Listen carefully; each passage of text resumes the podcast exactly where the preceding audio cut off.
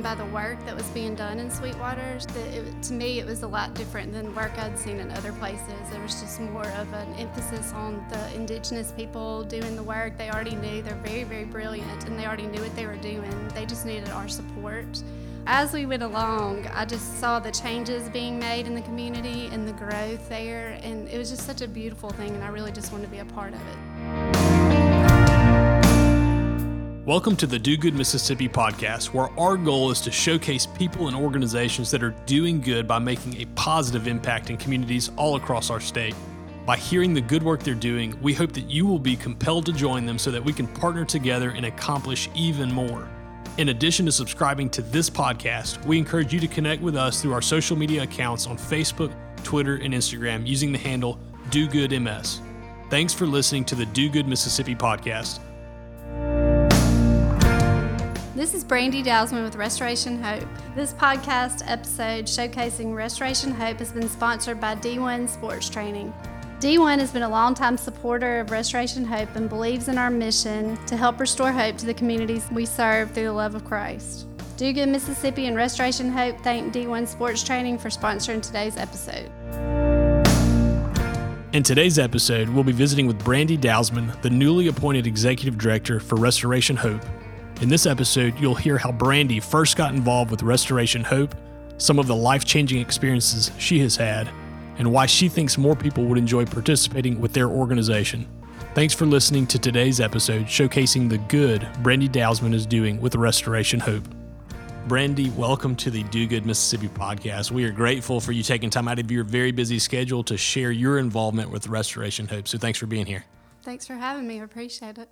I know you've just started in your role with Restoration Hope as the new executive director. Could you tell our listeners how you first were introduced to this organization? Sure.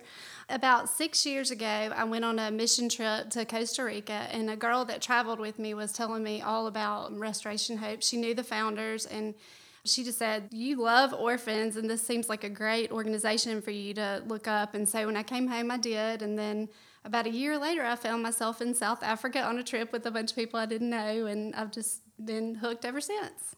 Wonderful. And it sounds like that first person to person interaction, your friend introducing you was the first entry point. So, just for our listeners that know of great organizations such as Restoration Hope, just having that conversation. Now we have an executive director who's uh, in the room doing an interview as a result of someone reaching out. So, just that person to person interaction is very important. Have you been able to reach out to any of your friends and get them kind of hooked on what you have seen happen through Restoration Hope?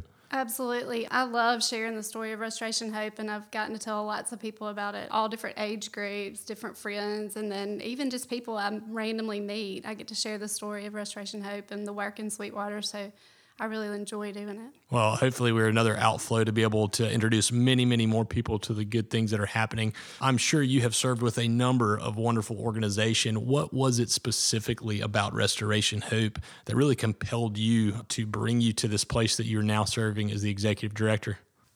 The beginning, I was just drawn in by the work that was being done in Sweetwater. To me, it was a lot different than work I'd seen in other places. There was just more of an emphasis on the indigenous people doing the work. They already knew they're very, very brilliant, and they already knew what they were doing. They just needed our support especially with funding and, of course, prayer. And then eventually, as we went along, I just saw the changes being made in the community and the growth there. And it was just such a beautiful thing, and I really just wanted to be a part of it. So when it was first brought up for me to play a bigger role in Restoration Hope, I just spent a lot of time praying, and I really felt that the Lord was telling me that that's what my job was. Well, it sounds like you got the uh, calling on good authority, so that is pretty exciting. How has your life been enriched as a result of working with Restoration Hope? Wow, that's a huge question. I would say that it's changed every aspect of my life. Um, it's changed my perspective in parenting and being a mom, a wife, a friend, a daughter, any role I play. Um, I think it's helped me to better understand the brokenness of the world and just the biblical answer. We all need Jesus, and that there are biblical ways to face things like the problem of orphans and injustice and poverty and things like that. I think it's given me a better vision of the gospel at work and just seeing the Zulu people that we work with, seeing how they um, live out the gospel day to day by just loving people and putting them before themselves. And uh, it's just been an inspiration to me in every aspect of my life. If one of our listeners may think that involvement sounds interesting or they want to find out more, how would you encourage them to first maybe take that step to get involved? We would love to have everyone involved. It's amazing work, and we'd love to share in the blessing of doing that. The first step would probably be to get on our website and kind of read about some of the things we do, but we'd also love to see everyone. We have an event coming up, it's called D1 for Hope. We'd love everyone to come to that. Um, and ultimately, we would love for you to go on a trip with us. Uh, there's just nothing better than getting to experience God at work in another community and somewhere far away that's so different than our own community. So uh, we would love to have everyone go on a trip. Sounds like from your interaction with Restoration Hope, the experience that you had was the thing that really compelled you to, to really latch on and, and kind of be a proponent for it. And so it obviously makes sense that as people see and interact for themselves, that that would really be the creme de la creme where you would like for everybody to have that experience to kind of come along and they themselves experience what is happening. Absolutely. Why do you think it's important to work with an organization like Restoration Hope to do good in our state, but where it also translates into doing good for a people group that are 9,000 miles away? Personally, for me, I feel like that my job in life is to love and to help others. I think it's important to do that, to um, to love and to help others by working with organizations that have good perspective of how to do that, that do biblically sound work. Groups of like-minded people working together for the kingdom of God will ultimately make the biggest changes.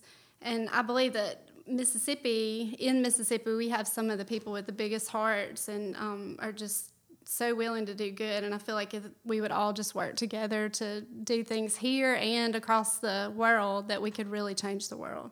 Could you finish by telling our listeners a story of someone special that you may have interacted with through Restoration Hope? I can't give you one particular person, but I can give you a whole group of people that day in and day out tirelessly work to disciple the people of Sweetwaters. Um, they're the mentors and the field workers.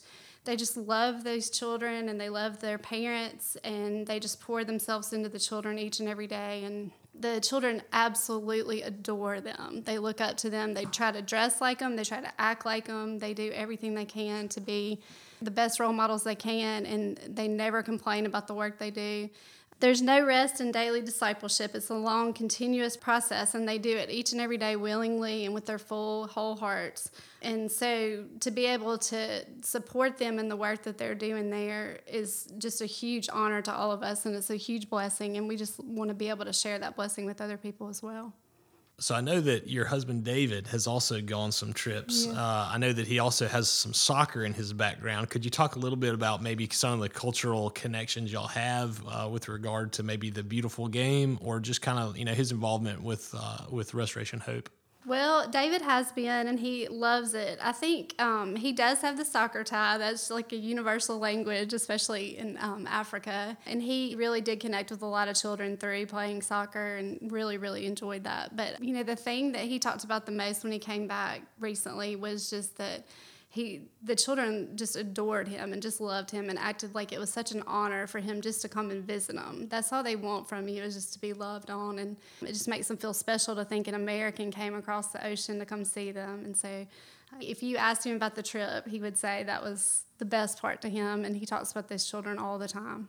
Well, Brandy, thank you for the good that you are doing with Restoration Hope. It is truly making a powerful impact in the lives of those that your organization is serving. So, thank you so much for sharing your story with our listeners today. Thank you so much. We really appreciate you having us.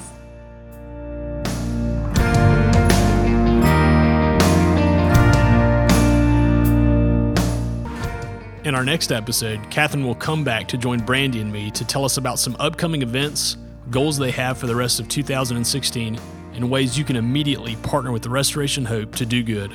Until next time, do good, Mississippi.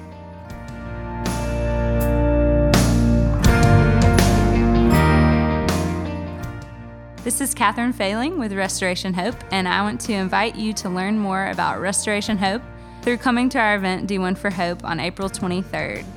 Our thanks to Highland Colony Baptist and D1 for being the sponsors. You can learn more about this event at www.restorationhope.org.